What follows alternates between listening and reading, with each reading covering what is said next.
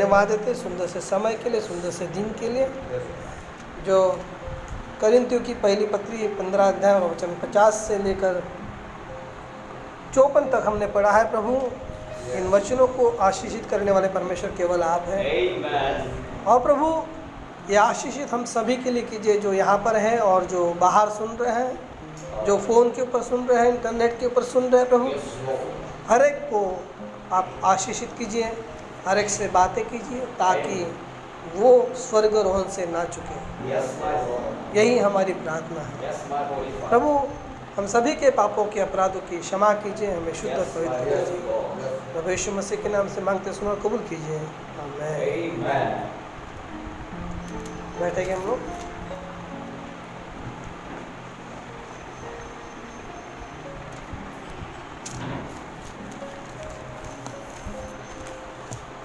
Praise the Lord. Praise the Lord.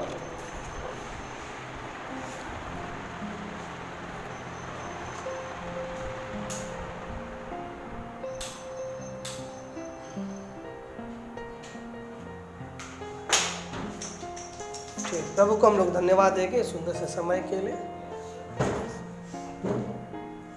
और जैसे कि हमारा ये सब्जेक्ट है, स्वर्गारोहण और हम सभी ही मसीह भाई बहन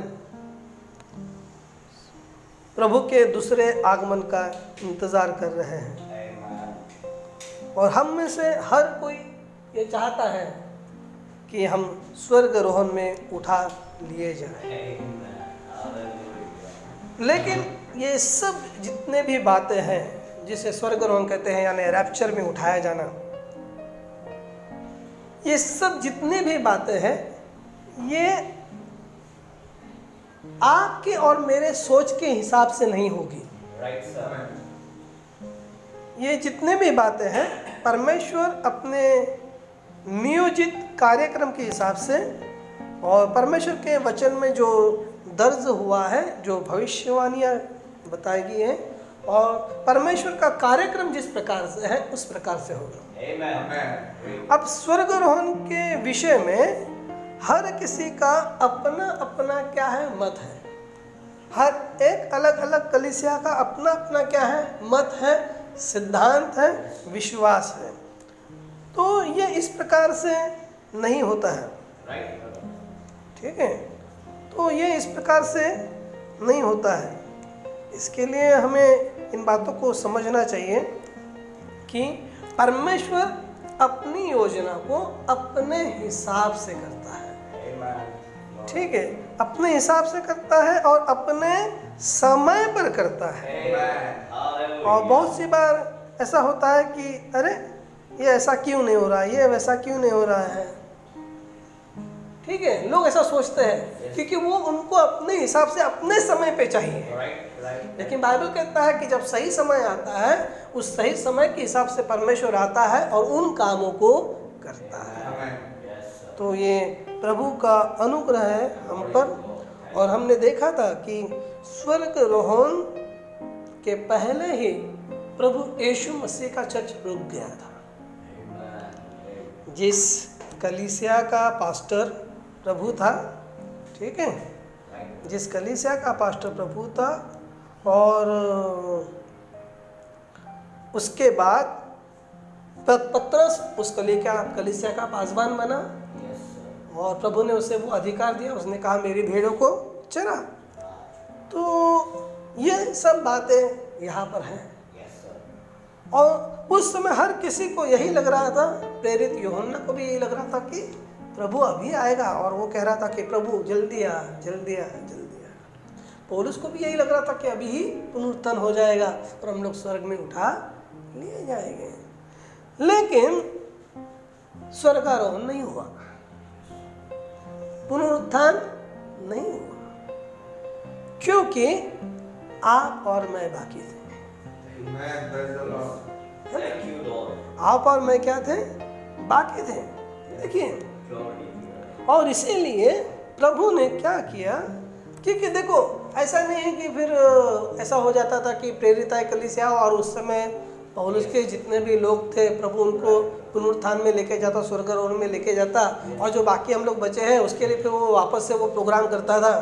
तो ये इस प्रकार से प्रभु का प्रोग्राम नहीं होता है है ना? तो प्रभु कैसे करता है? सौ सुनार की और एक लोहार की। है ना? तो वो प्रभु अपने ही तरीके से काम करेगा। Yes. अपने ही तरीके से। इस बात को आप समझ लीजिए अगर ये हवा चाहिए जरा सा यहाँ पे आप आ जाइए ठीक है? सरक लीजिए भाई। ठीक है? और सरकिए भाई तो कहने का तात्पर्य यह है कि प्रभु ने कलिसिया को पुनरुत्थान और स्वर्गारोहण से पहले ही थम जाने की क्या दी? अनुमति दे दी। हम्म। इकलौता कारण था कि प्रारंभिक कलिसिया स्वर्गारोहण के अनुग्रह और पुनरुत्थान के अनुग्रह तक न आ सकी। हम्म। नहीं तो अब तक प्रेरिया प्रेरिताई कलिसिया स्वर्गारोहण में जा चुकी होती। हम्म, और तब हम वहाँ पर नहीं होते। तो जैसे मैंने कहा कि प्रभु ऐसा नहीं करेगा। वहाँ पे एक प्रश्न उपस्थित हो जाता हो जाता था। क्या प्रश्न उपस्थित हो जाता था कि जीवन की किताब में वहाँ बहुत सारे ढेर सारे नाम बाकी हैं। उनका क्या है? है ना? तो प्रभु इन सारी बातों को सृष्टि की रचना से पहले ही जानता था। और बाइबल कहती है कि हम सृष्टि की रचना से पहले ही चुन लिए गए हैं। भाई को पता था कि भाई राजेश यहाँ पर इस समय में यहाँ पर बैठे होंगे. क्या ही अद्भुत बात है।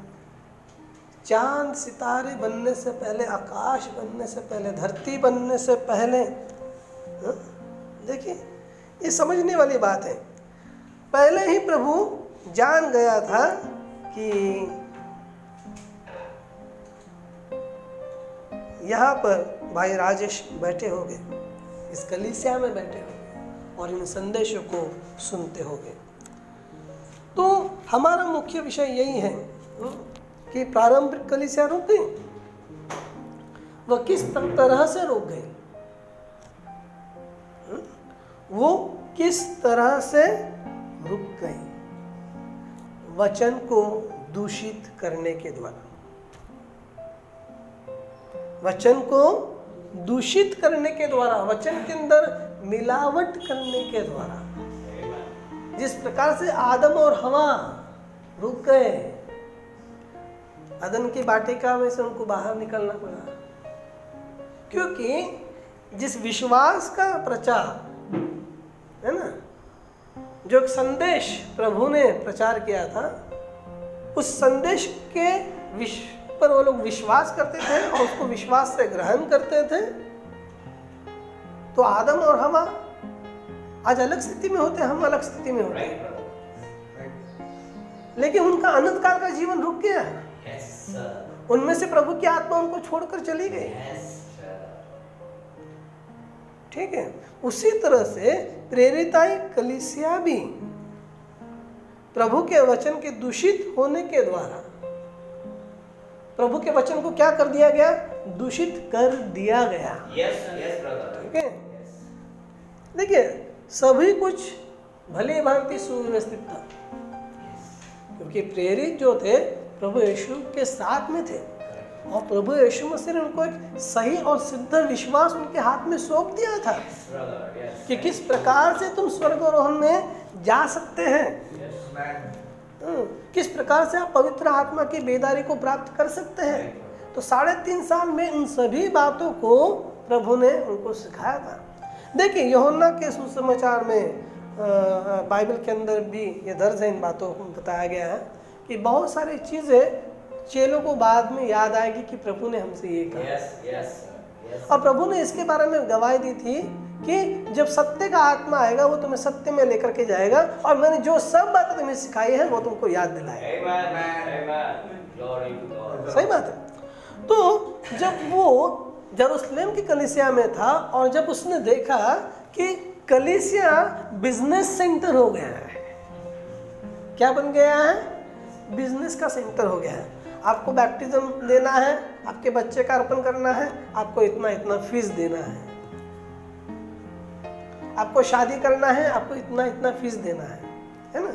देखिए, ये डिनोमिनेशन में बहुत ज़्यादा चलता है। फिर मैयत फंड है। आपको मरने का है तो आप मरने का पैसा जमा कर दो भाई। समझ रहे? तो और कैथोलिक कलीसिया में तो इसमें और भी ज़्यादा है। वहाँ पे तो शादीशुदा औरतों को कुआरियाँ बना दी जाती हैं विधि के द्वारा। डिवोर्स से अगर कोई है तो उसको कुंवारी बना करके, क्योंकि ये अधिकार उनके फादर को है, उनके रीति रिवाज में इस प्रकार से कर सकते हैं। तो उसके लिए इतना पैसा है, फिर परगरेटिव के लिए इतना पैसा है, अभी आपका आदमी मर गया है तो आपके आदमी को परगरेटर में से बाहर निकालना है, वो परगरेटर में चला गया तो उसको बाहर निकालना है। और फिर उसको स्वर्ग में भेजने का अधिकार किस- किसको है? पोप को है। है ना? फादर लोगों के पास है तो वो हमको सब विधि करना होगा तो उसके लिए आपको इतना इतना पैसा देना है। और इसीलिए ये सारे कलीसिया जो डिनोमिनेशंस हैं, ये कैथलिक चर्चेस हैं, ज़्यादा से ज़्यादा अमीर है। क्योंकि उन्होंने प्रभु के वचन को दूषित कर दिया है।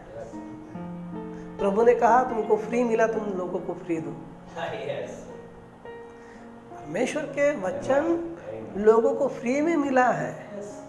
है ना? उसके लिए कीमत किसने बहाई है? प्रभु यीशु मसीह ने. है ना? तो ये शैतान की क्या है? कूटनीति है कि कलिसिया को दूषित किया जाए मसीह लोगों को दूषित किया जाए हुँ? लेकिन हमारे पास प्रभु का ये अनुग्रह है कि हमारे पास एक शुद्ध संदेश है। जो संदेश संत पौलुस ने प्रचारा।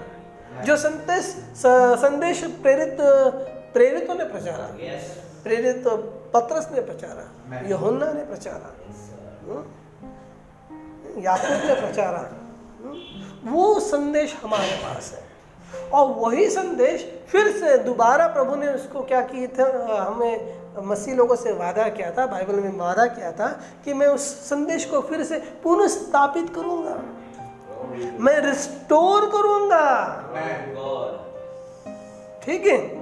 और देखिए, और वो संदेश है मलाकी चार के द्वारा हमारे पास आ गया ये जो संदेश है, जो प्रेरिताई संदेश है, जो प्रभु यीशु मसीह का विश्वास है, आज वो विश्वास मलाखी चार के संदेश के नाम से जाना जाता है। हैं। ये ब्रदर ब्रहणम का फेथ के नाम से जाना जाता है। ये एंड टाइम मिनिस्ट्री के नाम से जाना जाता है। क्योंकि प्रभु ने वादा किया है कि अंत के समय में मैं इस विश्वास को दोबारा स्थापित करूँगा। I will restore. समझ रहे हैं? तो ये बातें हमें समझना बहुत ज़रूरी है। ठीक है? आइए हम लोग थोड़ा देर रुकते हैं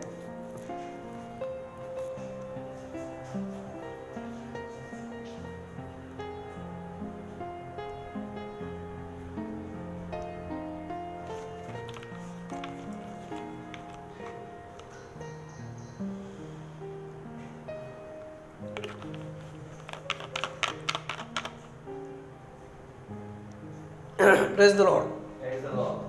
देखिए शैतान की आज भी यही कूटनीति है, यही उसकी क्या है टैक्टिक है, यही उसका तरीका है कि वचन को क्या कर देना है, अशुद्ध कर देना? देखिए, हमारे घर में शुद्ध दूध होता है। बराबर? हर किसी के घर में क्या होता है? शुद्ध दूध होता है। हम उसको क्या करते हैं? गर्म करते हैं तो वो अच्छा रहेगा। वापस दो तीन घंटे के बाद वापस से गर्म करेंगे तो वो अच्छा रहेगा।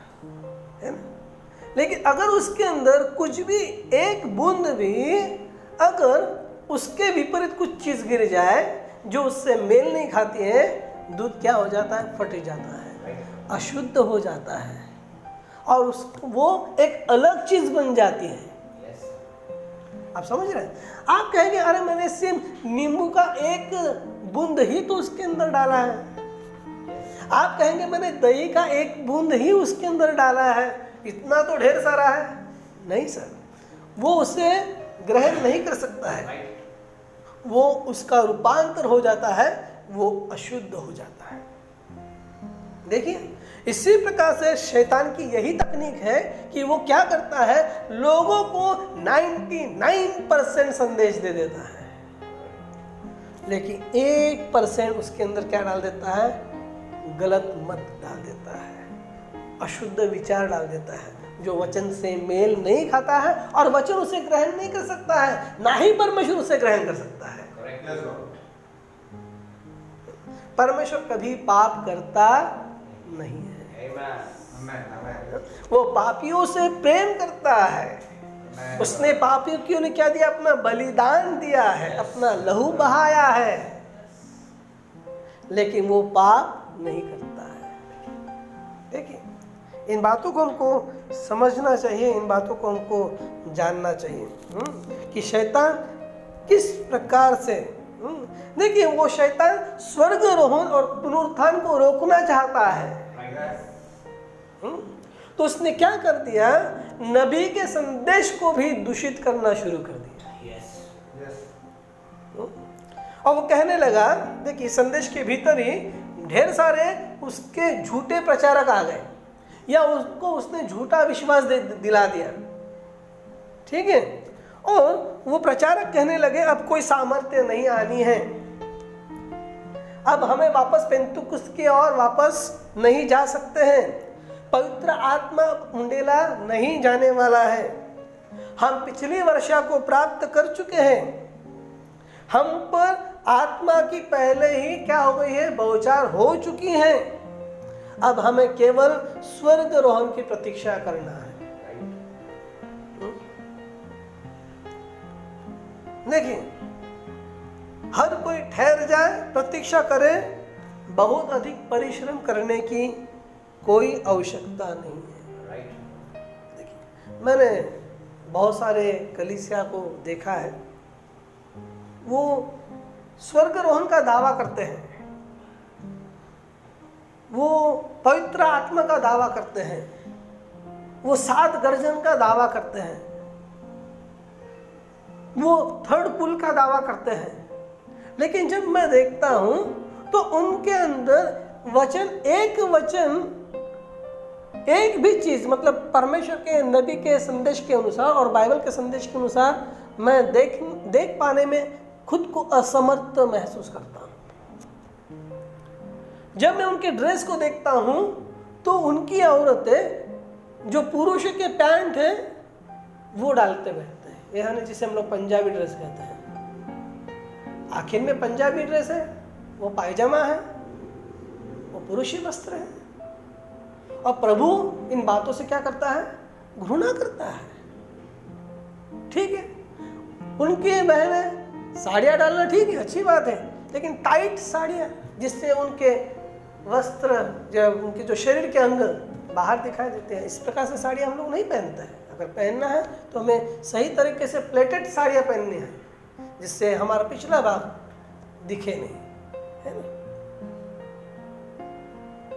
दूसरी चीज़ भाई ब्रायनम ने हमेशा ही मसीह संगीत को बढ़ावा दिया. मसीह संगीत मसीह संगीत के वाद्य है ना? उन्होंने कुछ हिप्पी सॉन्ग्स या rock and roll pop song या जंपिंग सॉन्ग या हिंदी फिल्मी गानों को उसने बढ़ावा नहीं दिया है उसने कहा, कलिसिया के भीतर मसीही गाने और मसीही संगीत होना है. अगर ऐसा होता तो वो भी अपने कलिसिया में ड्रम सेट लेकर के आता था बड़ा बड़ा बड़े बड़े कॉन्गो बोंगो लेकर के आता था लेकिन उसको पता था उसने ये शिक्षा दी है। ये कॉन्गो बोंगो जो भी है जो पॉप सॉन्ग है या रॉक एंड रोल है जो भी है उस समय की जो भी थे म्यूज़िक से उसने कहा ये शैतान से है। ये जो वाद्य है शैतान की आत्मा को जगाने के लिए इस्तेमाल करते हैं। ये बोंगो वगैरह अगर आप देखेंगे ना ये उसी के लिए ये अफ्रीका की पैदाइश है। Yes, sir. अफ्रीका के अंदर ये जंगली लोग उनको बजाते थे और बजा करके उन भूतों को जगाते थे।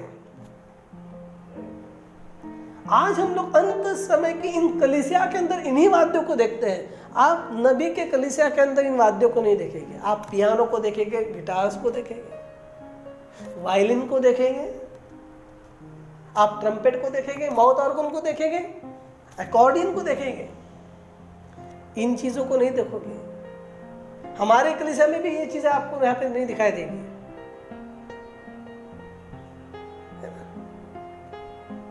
क्योंकि हमको पता है कि प्रभु को किस प्रकार से संगीत चाहिए। फिर मैं देखता हूँ कि नबी ने खुद कहा है और उन्होंने खुद उस चीज़ का पालन किया है कि उन्होंने कहा कि हमारा काउंटिनेंस हमेशा क्या होना है? क्लीन होना है, साफ़ होना है। हमारे चेहरे पे जरा भी क्या नहीं होना है? बाल नहीं होने हैं। यानी मूछ और दाढ़ी नहीं होनी है। इस चीज़ का पालन उन्होंने खुद किया है, उनके बेटे भी कर रहे हैं। और ढेर सारे संदेश के अंदर के जो लोग हैं, इन चीज़ों का पालन करते हैं। क्योंकि किसी न किसी कारणवश प्रभु के नबी ने इन चीज़ को कहा है। उन्होंने कहा, ये दाढ़ी अगर आप मत पढ़ाई उनके कलिसिया के अंदर एक जो व्यक्ति था, वो उनको हमेशा डांटते थे। क्योंकि वो स्पिरिट अलग है। वो कहते थे, हम 2000 साल पहले यीशु के समय में नहीं है। आप समझ रहे हैं? लोग अपनी दाढ़ी बढ़ा करके मुझ बढ़ा करके अपने आप को यीशु के जैसे बताना चाहते हैं। लंबे लंबे बाल बढ़ाना चाहते हैं। बढ़ाते भी हैं। लेकिन पौलुस खुद कहता है, मैंने जो प्रचार किया है, स्वर्ग से, अगर स्वर्गदूत भी आ जाए तो वो शापित है. और उसने इस बात का प्रचार किया है कि पुरुष के बाल लंबे नहीं होने हैं। समझ रहे? तो हमारे लिए प्रभु ने मलाकी फोर को भेजा है और जब उसने इन संदेशों को दिया है और उसका खुद उसने अनुसरण किया है तो हमारे मसीह, यानी जो संदेश के लोग हैं, उन लोगों ने भी इन बातों का पालन करना है। अगर हमको स्कर्ट्स भी पहनना है तो हमको भी प्लेटेड स्कर्ट्स पहनना है, जिससे हमारे शरीर के अवयव ना दिखे। भाग ना दिखे आकार ना दिखे। ठीक है? हम लोग आगे बढ़ते हैं। देखिए ये सब बातों को कहने के पीछे का तात्पर्य यह है कि ये कहते हैं कि हम कैसे में रहो कुछ प्रॉब्लम नहीं है हम स्वर्गारोहण में चले जाएँगे। आप कैसे जा सकते हैं? प्रभु कैसे ग्रहण करेगा? प्रभु को तो सौ प्रतिशत वचन चाहिए. है ना. प्रभु का वचन कहता है, मैं एक संदेश को सुन रहा था। पौलुस कहता है कि लड़ाई तो सभी लड़ते हैं, लेकिन लड़ो तो ऐसा लड़ो कि तुमको क्या मिल जाए? ताज मिल जाए। है ना? दौड़ते तो सभी हैं, लेकिन ऐसे दौड़ो कि तुम पहले आ जाए। है ना? सभी लोग दौड़ते हैं। सभी लोग दौड़ते हैं। नींद आ रही है, मुँह जाके धो के आओ। सभी लोग दौड़ते हैं। सभी लोग मुष्टि युद्ध करते हैं फाइट करते हैं। लेकिन मुकुट किसी एक को ही मिलता है। है ना? कार की दौड़ हो, अगर कार की दौड़ है, अगर कार की दौड़ है और अगर आपको कार की रेस अगर जीतना है तो आपको 40 की स्पीड में 80 की स्पीड में आप कहेंगे नहीं मैं 40 की स्पीड में जाऊँ चलाऊँगा तो मैं जीत जाऊँगा। मैं तो इतना स्पीड जानता हूँ। मैं तो 80 का ही नहीं सर। आपको जीतना है तो आपको उसी हिसाब से दौड़ना है। है ना. तो उसी प्रकार से अगर आपको वचन ही स्वर्ग में लेके जाने वाला है तो आपको पूरा वचन ग्रहण करना है। Yes. आप कहेंगे, मैं 40 के हिसाब से ही 40 टक्का ही वचन लूँगा 80 टक्का ही लूँगा। नहीं, सर, आपको तो 100 परसेंट परमेश्वर के वचन को लेना है। आप कहेंगे, नहीं 99 परसेंट। सब बातों के ऊपर विश्वास है, लेकिन मैं अपने बालों को तो लंबा ही रखूँगा। है ना? पुरुषों की बात कर रहा हूँ। आप फेल हैं, क्योंकि आपने परमेश्वर के वचन को नहीं लिया है। आप अशुद्ध हो गए हैं। आप जो दूध हम लोग कहते हैं, वो दूध का रूपांतर किसमें हो गया दही में हो गया है। आप अशुद्ध है अभी भी। क्योंकि आपने परमेश्वर के वचन के ऊपर क्या किया है? अविश्वास किया है। आप कहेंगे, नहीं नहीं नहीं। सलवार कुर्ता से क्या होता है? पूरा बदन तो ढक जाता है। लेकिन नहीं, परमेश्वर का वचन नहीं कहता है। स्त्रियों को पुरुषों के कपड़े नहीं पहनने हैं। तो क्या प्रभु को क्या कह रहे हैं? आप नीचे लिख रहे हैं। आप समझ रहे हैं? प्रभु को क्या समझता है? आप ऐसा कह रहे हैं। प्रभु ने दिया है ना कि स्त्रियों ने पुरुषों के वस्त्र नहीं पहनने हैं ना ही पुरुषों ने स्त्रियों के वस्त्र पहनने पुरुषों के लिए भी यही आपने जब ये पंजाबी ड्रेस है पंजाब का इतिहास ये है कि जब पंजाब के सारे शूरवीर योद्धा मारे गए उन बहनों ने अपने पतियों के वस्त्र पहन लिए। और वो घोड़ों के ऊपर सवार होकर युद्ध के लिए चल पड़ी। उन्होंने कहा, हमारे पति तो मर गए, हम लोग जी करके क्या करेंगे? नहीं तो घाघरा चोली ही वहाँ का ड्रेस है पहला जो है ओरिजिनल चुनिया चोली, वो कहते हैं घाघरा चोली। वही है। लोग कहते हैं, देखो देखो भाई, ब्राह्मण को वो विजन हो गया था। क्या विजन हो गया था? कि हर एक देश की मतलब ब्राइड का एक विजन हो गया था। उस ब्राइड में हर एक देश की अ, जो स्त्री दिखाई दी है अपना अपना ड्रेस डाल करके चल रही तो वो तो देश को दिखा रही थी। वो तो राष्ट्र को दिखा रही थी कि सारे राष्ट्र से प्रभु की दुल्हन आने वाली है। अगर ऐसा होता तो फिर प्रभु का वचन ऐसा होता क्या? नहीं ना। भाई ने बात को कहा कि स्त्रियों को बातों को नहीं पहनना है। ठीक है? तो कहने के तात्पर्य यह है कि आप वो कहीं पर भी, आप कहेंगे, नहीं, मैं ये मानता हूँ, वो मानता हूँ, वो मानता हूँ, लेकिन ड्रेस कोड के ऊपर नो सर ये आपके अंदर घमंड की आत्मा है। समझ ये आपके अंदर घमंड की आत्मा है। आप कहेंगे, मेरे बाल लंबे होने ये आपके अंदर घमंड की आत्मा है, अविश्वास की आत्मा है। आप कहेंगे, नहीं, मैं अपने मुच्छों के लिए स्वर्ग को छोड़ दूँगा। ऐसे लोग हैं, साहब लोग। स्वर्ग जाएगा तो भी चलेगा, लेकिन मैं अपनी मुझ को नहीं निकालूँगा। हकीकत है। तो ये तो सबसे ज़्यादा मूर्ख इंसान है। जब नबी ने कहा है कि तुम्हारा चेहरा काउंटेनेंस एकदम क्लीन होना है, वहाँ पर कुछ नहीं होना है में रखना है, प्रभु का आदर रखना है, प्रभु के नबी का आदर रखना है, क्योंकि उसने कुछ देखा है, इसीलिए कहा है। जब बाइबल कहती है, हमें गहने नहीं पहनने हैं, नहीं पहनने हैं। आप कहेंगे, मैं बपतिस्मा लूँगा, प्रभु पूछ लूँगा, ये सब करूँगा, लेकिन गहने नहीं निकालूँगा। ये आपको स्वर्गारोहण से रोक देगा, आपको पुनरुत्थान से रोक देगा। आप समझ रहे हैं? ये हकीकत है, ये वास्तविकता है। और ये शैतान की चाल है। ये शैतान की कूटनीति है। जैसे अभी मैं कुछ दिनों से एक कोट को ढूंढ रहा हूँ। सात मोहरों तो मैंने पढ़ी है सुनी है बहुत बार सुना है। लेकिन वो कोट तो मुझे कहीं नहीं मिल रहा है। तो मैंने लोगों को बोला आप मुझे बताइए कहाँ पर है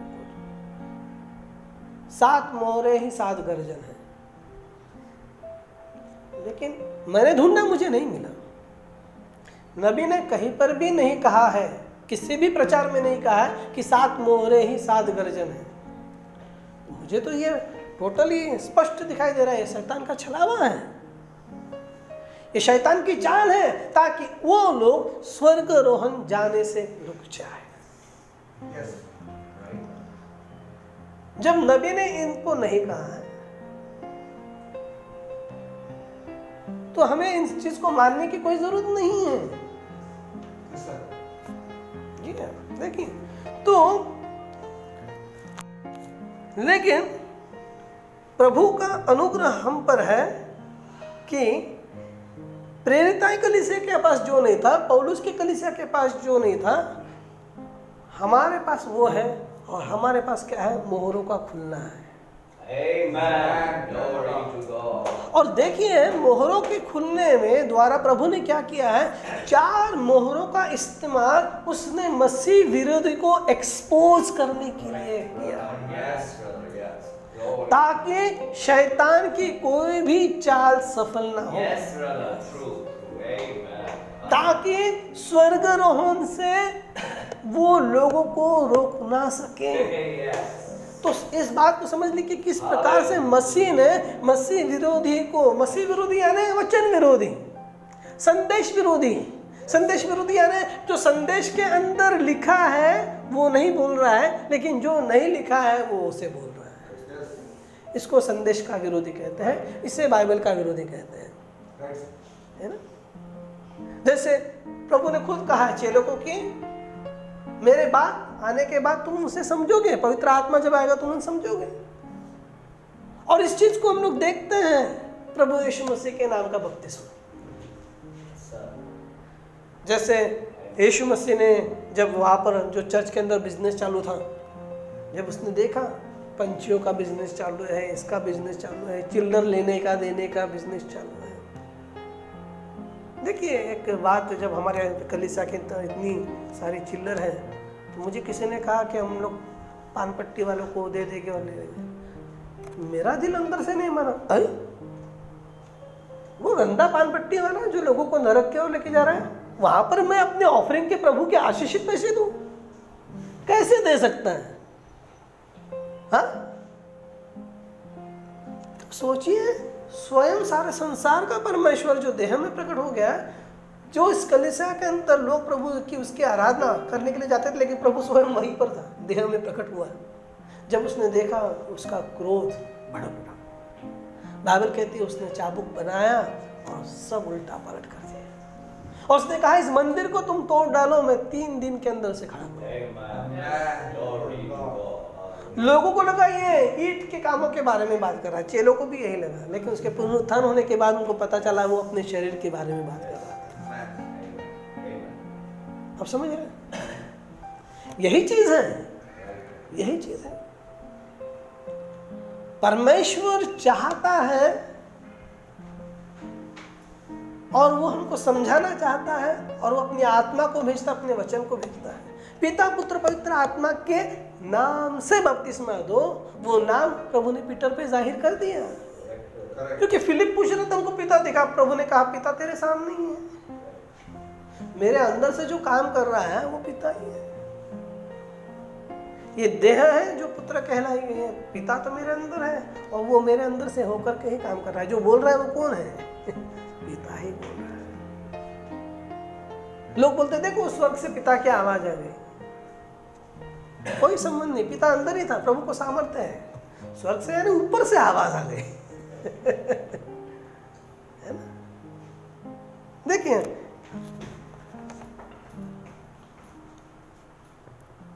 देखिए प्रेरिताई कलिसिया क्यों गई, गिर गई? क्योंकि उनके पास ये रहस्य उद्घाटन के लिए या जो छल कपट है, शैतान का जो छल कपट है, उसका खुलासा करने के लिए मोहरे नहीं थी. लेकिन सातवीं कलिसिया काल के समय में प्रभु ने भाई ब्रहणम को उसका खुलासा किया देखिए कितना महत्वपूर्ण है, मसीह विरोधी यानी झूठे मत सिद्धांतों का खुलासा होना बहुत ज़रूरी है. आप, हो सकते हैं आप, आपके पास्टर से प्रेम करते हैं, आपके कलीसिया से प्रेम करते हैं, लेकिन आप क्यों भूल जाते हैं कि परमेश्वर आपसे प्रेम करता है. परमेश्वर चाहता है कि आप स्वर्ग में जाए और उसने आप अपना लहू आपके लिए बहाया है. लेकिन आप आपके पास्टर के प्यार में या उस कलिसिया के प्यार में इतने पागल हो जाते हैं कि जब परमेश्वर का सत्य संदेश खुलासा आपके सामने आता है आप बोलते हैं आप उस खुलासा करने वाले को बोलते हैं इससे बच के रहो। क्यों बच के रहो? अरे परमेश्वर ने आपके पास इस संदेश को भेजा है ताकि शैतान से आपको बचाए ताकि आप स्वर्ग रोहन में जा सके। Yes, तो यही बता रहे हैं मतलब सत्य से बच के रहो।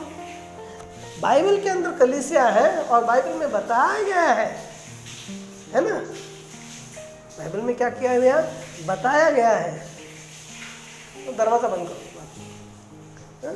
बाइबल में बताया गया है। कि किस प्रकार पौलुस के समय में, पौलुस के समय में किस प्रकार से लोग बाइबल के अंदर खोज करके देख रहे थे कि पौलुस जो सिखा रहा है, वो सही है या नहीं है? वो पुराने नियम के अनुसार है या नहीं है? उसी प्रकार आज हमें नबी के संदेशों को अंदर झाँक करके देखना है। कि सात कलिसिया काल के संदेश के अंदर उसने ऐसा सचमुच में प्रचार किया है? और एक बात वहाँ पर प्रचार की गई है। क्या प्रचार की गई है? कि भाई अ, सात मोहरों का भेद भी वहाँ पर खोलेंगे करके। लेकिन सात कलिसिया काल के अंदर इस बात का उन्होंने नहीं प्रचार किया है। जिसने इस किताब को एडिटेड किया है वो उसने वहाँ पर डाल दिया था कि उनको विश्वास था और नबी को भी लग रहा था कि प्रभु मुझे सात मोहरों का प्रकाशन देगा इसके लिए वो आशा से देख रहा था। लेकिन वैसा नहीं हुआ। क्योंकि प्रभु प्रभु के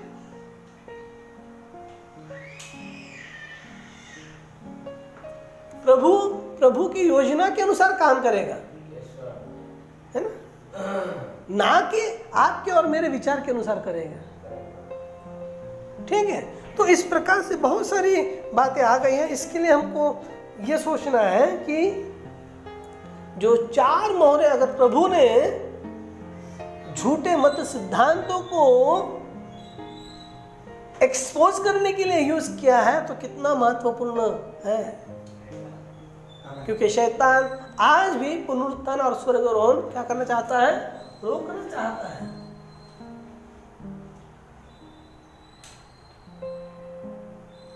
ठीक है? आज भी वो स्वर्गारोहण और पुनरुत्थान को रोकना चाहता है क्योंकि उसमें उसी का ही बचाव है। उसको और अधिक क्या मिले मिलेगा? समय मिलेगा।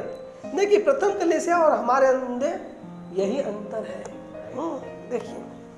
और प्रभु के अनुग्रह से हमारे पास मोहरों का खुला जाना है। हम्म, जिससे शैतान की सारी चालबाजियाँ खुल गई हैं। हम्म, देखिए चार घुड़सवार चार घुड़सवार उसके बाद पांचवी मोहर में यहूदी लोग हैं। छठी मोहर में उन लोगों के बारे में बताती है हम्म, जो स्वर्ग स्वर्ग रोहन से रह गए हैं। और सातवीं मोहर प्रभु के आगमन का भेद और आत्मा के ऊंडे ले जाने का शुद्ध वर्णन है। समझ रहे एकमात्र चीज़ जो आज इस कलिसा को बचाएगी और इसे प्रत्येक अन्य कलिसा से भिन्न बनाएगी, वो मोहरों का खोला जाना है। देखिए, अगर मोहरे पहले अगर खोल दी गई होती ना तो शैतान किसी भी प्रकाशन के द्वारा प्रेरित कलिसिया को धोखा नहीं दे सकता। ये मोहरे अब खोली गई हैं उस उद्देश्य की पूर्ति के लिए, ताकि कलिसिया धोखा ना खाए। देखिए, अगर हम मोहरों के प्रकाशन से चूक जाएँगे, प्रकाशन यानी क्या? विश्वास। नबी ने खुद कहा है, हर एक संदेश के अंदर, कि जैसे मैंने प्रचारा है आप उसे वैसे ही प्रचार और जैसे मैंने प्रचारा है वैसे ही उसके ऊपर विश्वास करो। ठीक है? देखिए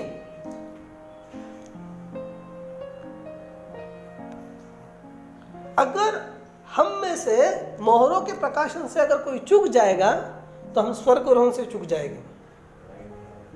और हम आत्मा के उंडेले जाने में शामिल नहीं होंगे। अगर धरती के ऊपर कोई भी व्यक्ति धरती के ऊपर कोई भी व्यक्ति अगर पवित्र आत्मा उंडेले जाने को अस्वीकार करता है हम्म, या नबी ने जो मोहरों का प्रकाशन किया है ठीक है और सात मोहरों का जो संदेश प्रचार किया है उस संदेश को वैसे के वैसे नहीं ग्रहण करता है हम्म, यानी वो क्या करता है इनकार करता है तो वो मसीह विरोधी है और देहधारी शैतान है। क्या है वो? मसीह विरोधी है और देहधारी शैतान है। क्योंकि उसने नबी के सात मोहरों के संदेश को ट्विस्ट कर दिया है। और मुझे तो यही लगता है क्योंकि सात मोहरों के संदेश के अंदर मैंने उस कोट को देखने की पूरी तरह से कोशिश की, लेकिन मुझे नहीं मिला। वहाँ पर है ही नहीं। और वही अथोराइज मैसेज है प्रॉफिट का, सात मोहरों का। समझ रहे? अगर ये चीज़ उसमें नहीं पाई जा रही है, और आप कहीं से तो चीज़ उठाकर, इधर से उधर उठाकर कुछ कुछ भी जोड़ देते हैं। एक भाई ने कहा, सात गर्जन यानी सात मनुष्य हैं। जब मैंने जस्ट उनको भेजा, और उसी के अंदर उसने कहा कि सात गर्जन यानी सात सदगुण है। सात गर्जन यानी सात सदगुण है। और जब मैंने ढूँढने की कोशिश की, मुझे नहीं मिला। ये कहाँ से आया है? यस ऑफ़ कोर्स ब्लास्फेमी क्योंकि मोहरों का प्रचार ये पवित्र आत्मा का प्रचार है। और पवित्र आत्मा नबी के अंदर से होकर के प्रचार कर रहा है। नबी ने खुद कहा ये मोहरे कौन खोल रहा है? पवित्र आत्मा खोल रहा है। और पवित्र आत्मा क्या कर रहा है? प्रचार कर रहा है। बाइबल किसका प्रचार है? पवित्र आत्मा का है। किन के मुँह से आया है? मनुष्य के मुँह से आया है। लेकिन लिखा किसने है? पवित्र आत्मा इंस्पायर किसने किया? इंस्पायर किसने किया? पवित्र आत्मा ने। नबी को इंस्पायर किसने किया? पवित्र आत्मा ने। और जब इस प्रचार को वहाँ पे वो प्रचार कर रहा है, और कोई तो भी उठ करके खड़ा होता है, जो नबी ने प्रचार नहीं किया है, वो कहता है कि सात गर्जन, वो सात इंसान है। फिर बाद में उसी भाई ने बोला कि सात गर्जन है सात सदगुण है। मैंने ये चीज़ तो नहीं पाई। मैंने ढूँढने की भी कोशिश की। आप यहाँ से कुछ निकाल के लेके आएँगे वहाँ से कुछ लेकर के आएँगे वहाँ से। नबी ने ऐसा कुछ नहीं कहा। है नबी ने उसके विषय में जो कहा है वो स्पष्ट रीति से कहा है। हम्म? देखिए तो वो क्या है? वो मसीह विरोधी और देहधारी क्या है? शैतान है।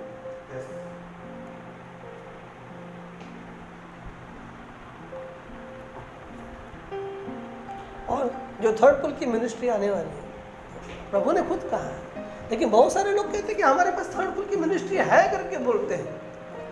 लेकिन वो एक बैल भी नहीं दिखा सकता।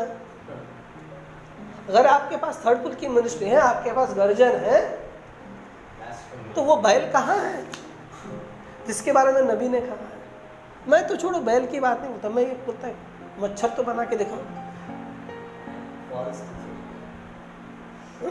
देखिए कहने का तात्पर्य यह है कि शैतान ने फिर वो छलावा लोगों के पास दिया है।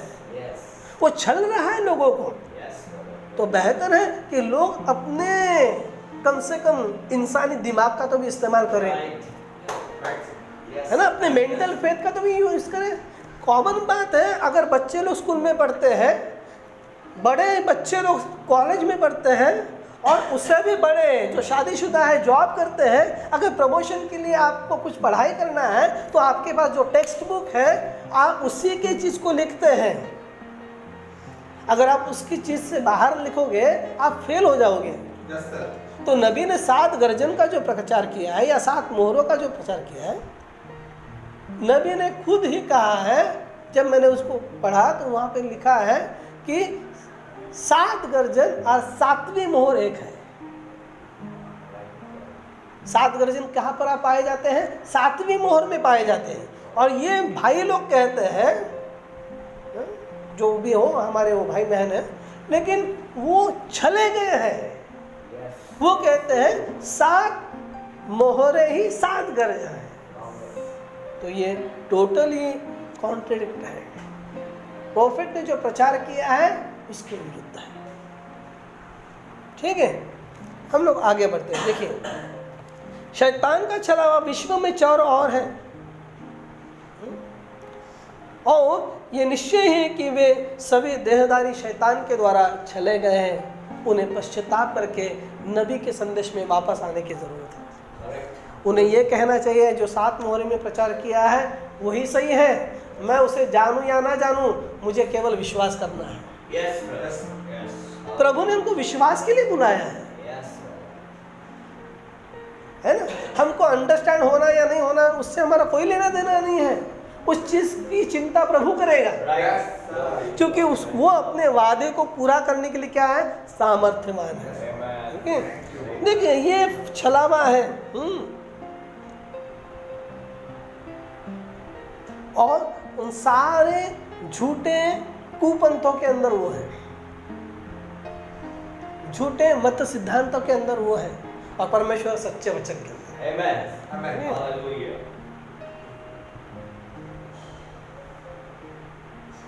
और जब देखिए ये प्रभु का अनुग्रह है कि ये मोहरें हम पर खुल गई हैं। उन मोहरों के द्वारा हम सच्चाई को जान सकते हैं। एक भाई ने मुझे बताया कि सातवीं मोहर केवल जो है वो यहूदी के लोगों के लिए है। मैंने उनको कहा, आप मुझे कोड भेज दीजिए प्लीज़ अभी तक तो उसने नहीं भेजा है। मैंने कहा कि कहाँ? पर नबी ने कहा है, नबी कहता है, ये सातवीं मोहर दुल्हन के लिए बेदारी को लेकर के to ये सातवीं मोहर प्रभु का आगमन है। वो भी देह में बताया है। नबी ने कहा है कि वो भौतिक रूप से धरती पर होगा।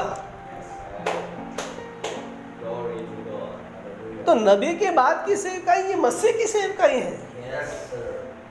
वो कौन है क्या है वो बाद में की बात है। पहले तो हमको क्या है जो नबी ने लिखा है या जो प्रचार किया है हमें उसके ऊपर विश्वास करना है। बाइबल में जो लिखा गया है नबी ने जो प्रचार किया है। Yes. देखिए इन बातों को हमको समझना है। अगर हम लोग नहीं समझेंगे तो हम हमारा स्वर्ग रुक जाएगा। हमारा पुनरुत्थान या जो भी है रुक जाएगा। हमारा देह जो बदलने वाला है, वो सब रुक जाएगा। ये इतनी महत्वपूर्ण चीज़ है। जैसे कि हम लोगों ने फास्टिंग प्रेयर के समय में संदेश को सुना। यीशु मसीह ने कहा, अगर तू मुझ पर विश्वास करेगा तो अनंत काल के जीवन में प्रवेश करेगा। मृत्यु से जीवन में पार चला जाएगा। क्या मैं ऐसा मेरी पत्नी को बोल सकता हूँ, अगर तुम मुझ पर विश्वास करेगी तो तू मृत्यु से जीवन के पार चली जाएगी। कुछ पति लोग तो हथौड़ा लेके बैठते हैं, कब? दंडा लेके बैठते हैं। हाँ? या कोई पत्नी ऐसे कह सकती है, श्रीमान पति, अगर तुम मुझ पर विश्वास करोगे तो मृत्यु से जीवन में पार चली जाएगी। या कोई बेटा बोल सकता है या बाप ऐसा बेटे को बोल सकता है? या कोई कलिसिया बोल सकती है? कोई पासवान बोल सकता है? पासवान एक सत्य की पहचान आपको करा सकता है। या असत्य की पहचान करा के दे सकता है। है ना? आप समझ मेरी बात को? अगर एक पासवान है, एक तो वो मिलावट वाला वचन की पहचान करा के देगा, या एक सत्य वचन की पहचान करा करके देगा? मैं उम्र के तेरह चौदह साल से प्रभु के वचन में बढ़ रहा हूँ, प्रभु ने मुझसे मुलाकात की। मैं ढेर सारी कलिसिया में गया, देखा। लेकिन प्रभु ने मुझे झूठे मत सिद्धांत में फंसने नहीं दिया। मुझे प्रभु धीरे धीरे धीरे धीरे धीरे बाहर निकालते हैं। क्योंकि मैंने माना कि नहीं, प्रभु ने जो लिखा है वो सच है। नबी ने जो प्रचार किया वो सच है। बाकी कौन सा पास्टर क्या कहता है, मुझे कुछ लेना नहीं, देना नहीं। आप सब कर रहे हैं। और ये लोग कहते हैं, हम जो बोलते हैं ना, उसे ही सुनो। क्यों? या हमारा वो जो फलाना पास्टर है, उसे सुनो। ठीक है, अच्छी बात है, हम लोग सुनेंगे। नो प्रॉब्लम आप मुझे भी सुन रहे हैं। लेकिन अगर जो चीज़ें नबी ने प्रचार किया है, उन प्रचार की हुई बातों के साथ ये पास्टर लोग या ये भाई लोग पूरी रीति से सहमत नहीं है और कुछ तो भी बाहर निकाल करके कुछ तो भी दे रहे हैं तो मैं कैसे सहमत हो सकता हूँ? है, जब मुझे पता चलता है कि ये भाई सौ प्रतिशत नबी ने जो प्रचार किया है, उसके ऊपर विश्वास करता है उन्हीं बातों को प्रचार कर रहा है। देखिए, आपने देखा होगा, मैं हर बार, बहुत सी बार नबी के मैसेज को लेकर के खड़ा होकर के प्रचार करता हूँ। क्योंकि वही ज़रूरी है, क्योंकि मैं कोई सेवेंथ एंजल नहीं हूँ। नबी है है ना? तो हमारा काम यही है कि जो बोला गया है, वैसे ही करना है। नहीं तो हम लोग चले जाएँगे। देखिए एक अविश्वासी प्रतिज्ञा को किसी दूसरे काल के लिए बताता है। भाई ब्रानम कहते हैं, जब आप देखते हैं कि एक व्यक्ति प्रभु के वचन से असहमत है और कह रहा है, ओह, ये दूसरे समय के लिए है तब प्रतिज्ञा जिसके लिए भी हो, उसे आने दो। बस, यह याद रखो कि वह एक अविश्वासी है और वह प्रभु का नहीं है। प्रश्नोत्तर के अंदर 59 के इस संदेश के अंदर वन डबल टू थ्री प्रश्नोत्तर 59 का। 507 और एक सौ बहत्तर, प्यारा नंबर जब आप देखते हैं कि एक व्यक्ति प्रभु के वचन से असहमत है, हम देख रहे हैं कि ये लोग नबी के संदेशों से असहमत हैं, सातवीं मोहर के संदेश से असहमत हैं। हम्म? तो बस याद रखो कि वह एक अविश्वासी है और वो प्रभु का नहीं है। यही बात नबी ने कही है।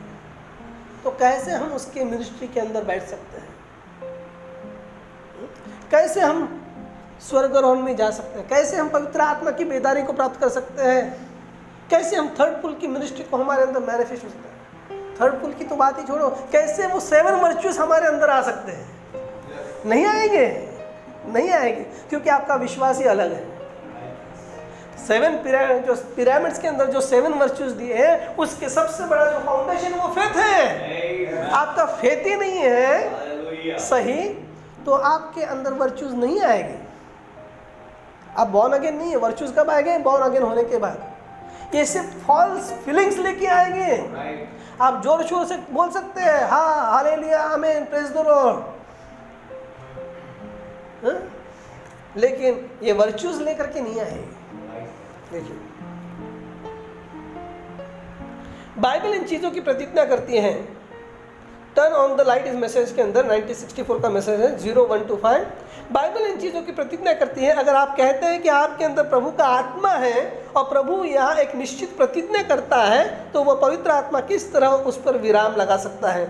और कह सकता है, ठीक है, ये किसी और समय के लिए हो सकता है। हम इसे उस रीति से विश्वास नहीं कर सकते। वह पवित्र आत्मा नहीं है। अगर आपका पास्टर सात मोहरों के संदेश के साथ सहमत नहीं है तो उसके अंदर पवित्र आत्मा नहीं है, वो कोई दूसरी आत्मा है। क्योंकि नबी के अंदर पवित्र आत्मा थी और नबी ने पवित्र आत्मा से होकर के प्रचार किया था। और उसने ये नहीं कहा कि देखो, सातवीं मोहर का संदेश मैंने यहाँ पे फैला कर रखा है, वहाँ पे फैला रखा था यहाँ पे फैला कर रखा है और 1962 में दे के रखा है।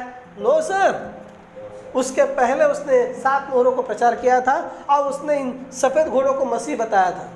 ये जो चार घोड़ों में से थे. लेकिन उसने कहा जब प्रकाशन आया ये सब झूठ है मैंने गलत प्रचार किया उसने कबूल किया. नबी ने प्रचार किया उसने कहा कि मैंने गलत प्रचार किया मुझे ऐसा लगा था लेकिन ये ऐसा नहीं है इसको बड़प्पन कहते हैं इसे नम्रता कहते हैं Right. Right. अपनी गलती को उसने मान लिया Yes. क्योंकि उस उस समय 1963 में उसको बादल में उठा नहीं लिया गया था जब उसने को प्रभु ने खुद वो खुली हुई किताब का प्रकाशन दिया, तब उसने समझा कि ये चार घुड़सवार क्या है? उसने कहा, ये तो मसीह विरोधी है। समझ रहे हैं? इस प्रकार से नम्रता सेवा के अंदर होनी चाहिए। वो एग्री होना चाहिए। अरे अरे अरे, नबी ने जो प्रचार किया मैंने नहीं प्रचारा। किस प्रकार से मैंने मैं धोखे में आ गया? सॉरी, भाइयों बहनों, मुझे माफ़ करो करके। आप समझ रहे हैं? इस प्रकार से आत्मा होनी चाहिए। नबी के अंदर थी ये चीज़। देखिए, नबी खुद कहता है यहाँ पर, ठीक है? जब एक व्यक्ति प्रचार आरंभ करता है और कहता है कि वो कोई आत्मा का उंडेला जाना नहीं है, कोई बेदारी नहीं है, मुँह से बोला गया हुआ वचन अस्तित्व हमें की सामर्थ्य नहीं है, प्रार्थना सभाओं की आवश्यकता नहीं है, ये मिलीनियम वाले ऐसे ही बोल रहे हैं। मिलीनियम वाले ऐसे ही बोल रहे हैं। कोई बपतिस्मा की भी ज़रूरत नहीं देखिए ये देहदारी शैतान है। क्योंकि मोहरा का प्रकाशन उनके ऊपर हुआ नहीं है। उन्होंने अपने आप को नम्र नहीं बनाया। अपने अति ज्ञान के कारण हम्म, वो इन चीज़ों से दूर चले गए। लेकिन प्रभु के अनुग्रह से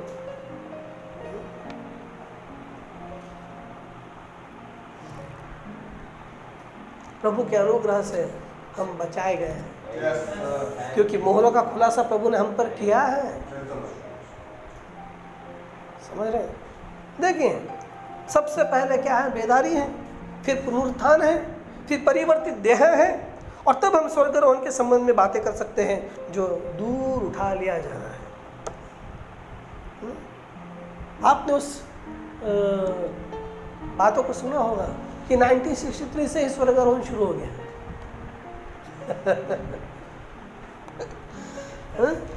ये बड़े बड़े प्रचारक लोग बोल रहे हैं देखिए किस प्रकार से शैतान ने उनको छल लिया है हाँ? हाँ? स्वर्गारोहण वर्ष उन्नीस से आरंभ हो चुका था और ये पूरा समयांतराल है हाँ?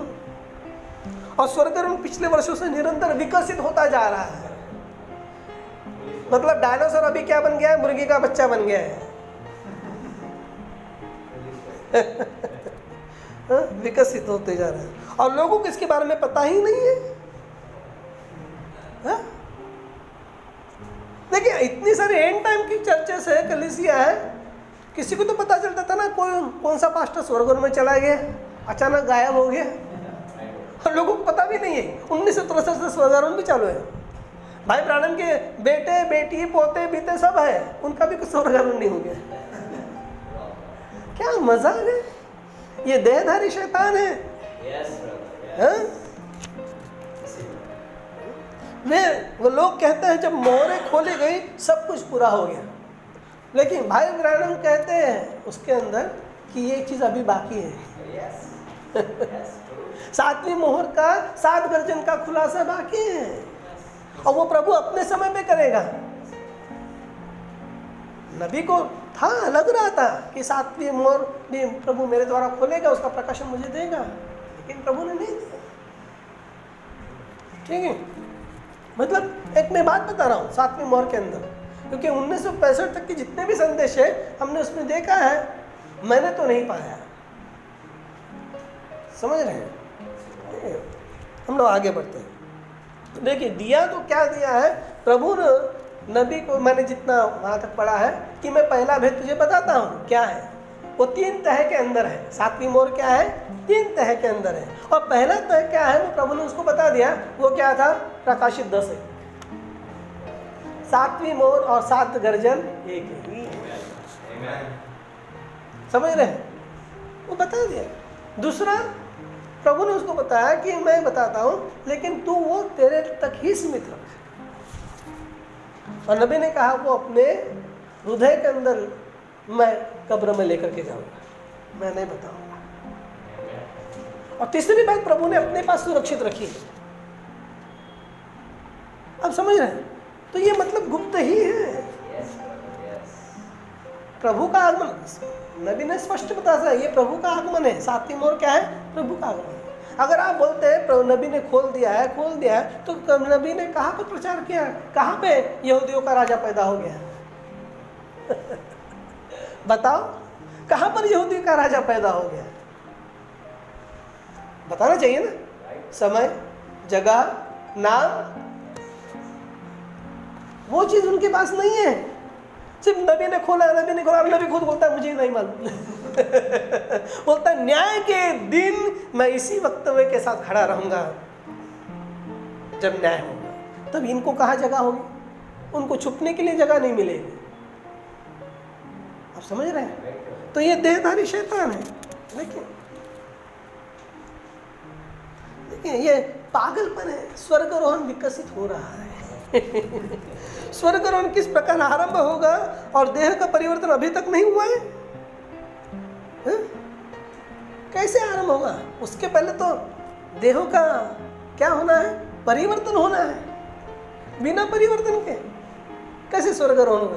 क्योंकि इस शरीर में तो कोई नहीं जा सकता है। परमेश्वर का वचन कहता है रक्त और मांस को स्वर्ग में कोई जगह. है। ना? हमने वचन में पढ़ा?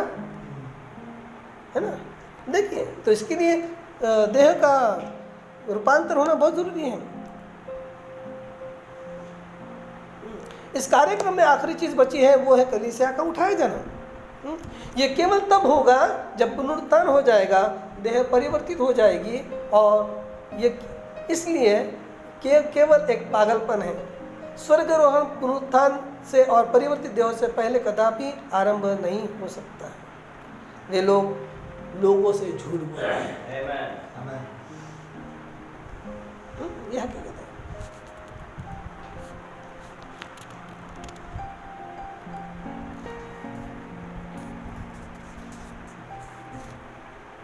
देखिए प्रभु यीशु के अंदर जो परमेश्वर की संपूर्णता थी वो अंतिम समय के दुल्हन के साथ ये वादा किया गया है कि वो उसके अंदर आ जाएगी. और पुनरुत्थान इसी सामर्थ्य के द्वारा आने वाला है. देहों का परिवर्तन भी इसी सामर्थ्य के द्वारा आने वाला है. हम्म? रोमियो की पत्री आठवां अध्याय वचन दस और ग्यारह ये इसी के साथ जुड़े हुए हैं हम इससे हट नहीं सकते हैं जो यीशु मसीह में परिपूर्णता थी परमेश्वर की परिपूर्णता थी वही अंतिम समय में दुल्हन के अंदर आएगी। तब कहीं जा कर के देखिए ये पवित्र आत्मा की दुगुना सामर्थ्य वाली बेदारी है. जब वो बेदारी आएगी वो परमेश्वर की संपूर्णता को मसीह कलिसिया के अंदर उंडेला जाना होगा। और वो क्या करेगी? हमारे देहों को बदली करेगी। वो पुनरुत्थान को लेकर के आएगी। और तब कहीं जाकर के बैल बनेगा. आप बोलोगे बैल बन जाएगा। आप बोलोगे शेर बन जाएगा। आप बोलोगे डायनासोर डायनासोर बन जाएगा। क्योंकि परमेश्वर की वो सामर्थ्य आपके अंदर आ जाएगी. आप बोलेंगे और हो जाएगा। आपको जाकर के खेत में काम करने की ज़रूरत नहीं है। आपको जाकर के राशन की लाइन में खड़ा रहने की ज़रूरत नहीं है। डी मार्ट में जाने की ज़रूरत नहीं है। आप बोलोगे वो आ जाएगा. आप समझ रहे हैं. सताव के समय में ये चीज़ें हम लोगों के साथ में रहे। आप समझ रहे और ये तीन महीने या चार महीने तक हमारे साथ रह गया उसके बाद दुल्हन उठा ली जाएगी। लेकिन जो मूर्ख कलिसिया है जो मूर्ख कन्या है वो महासंकट के काल में से चली जाएगी। हमारे लिए संकट है लेकिन महासंकट मूर्ख कुआरी के लिए है. आप समझ रहे हैं? इसके लिए हमें जैसे के वैसे नबी के संदेश के ऊपर विश्वास करना ज़रूरी है ताकि हमारा स्वर्गारोहण कोई रोक ना सके। Amen. मैं हमेशा आप लोगों को बढ़ावा देता हूँ सुनने वालों को भी यही बढ़ावा दूँगा कि आप नबी के संदेशों को सुनो। नबी के संदेशों को सुनो। वो ज़रूरी है। वो ज़रूरी है क्योंकि वही हमारा क्या है? फाउंडेशन है वही हमारा बेस है। प्रभु, आप सभी को आशीष दो। आइए हम प्रार्थना में जाएँगे, संदेश को समाप्त करता हूँ। प्रार्थना में जाएँगे, गीत गाएँगे।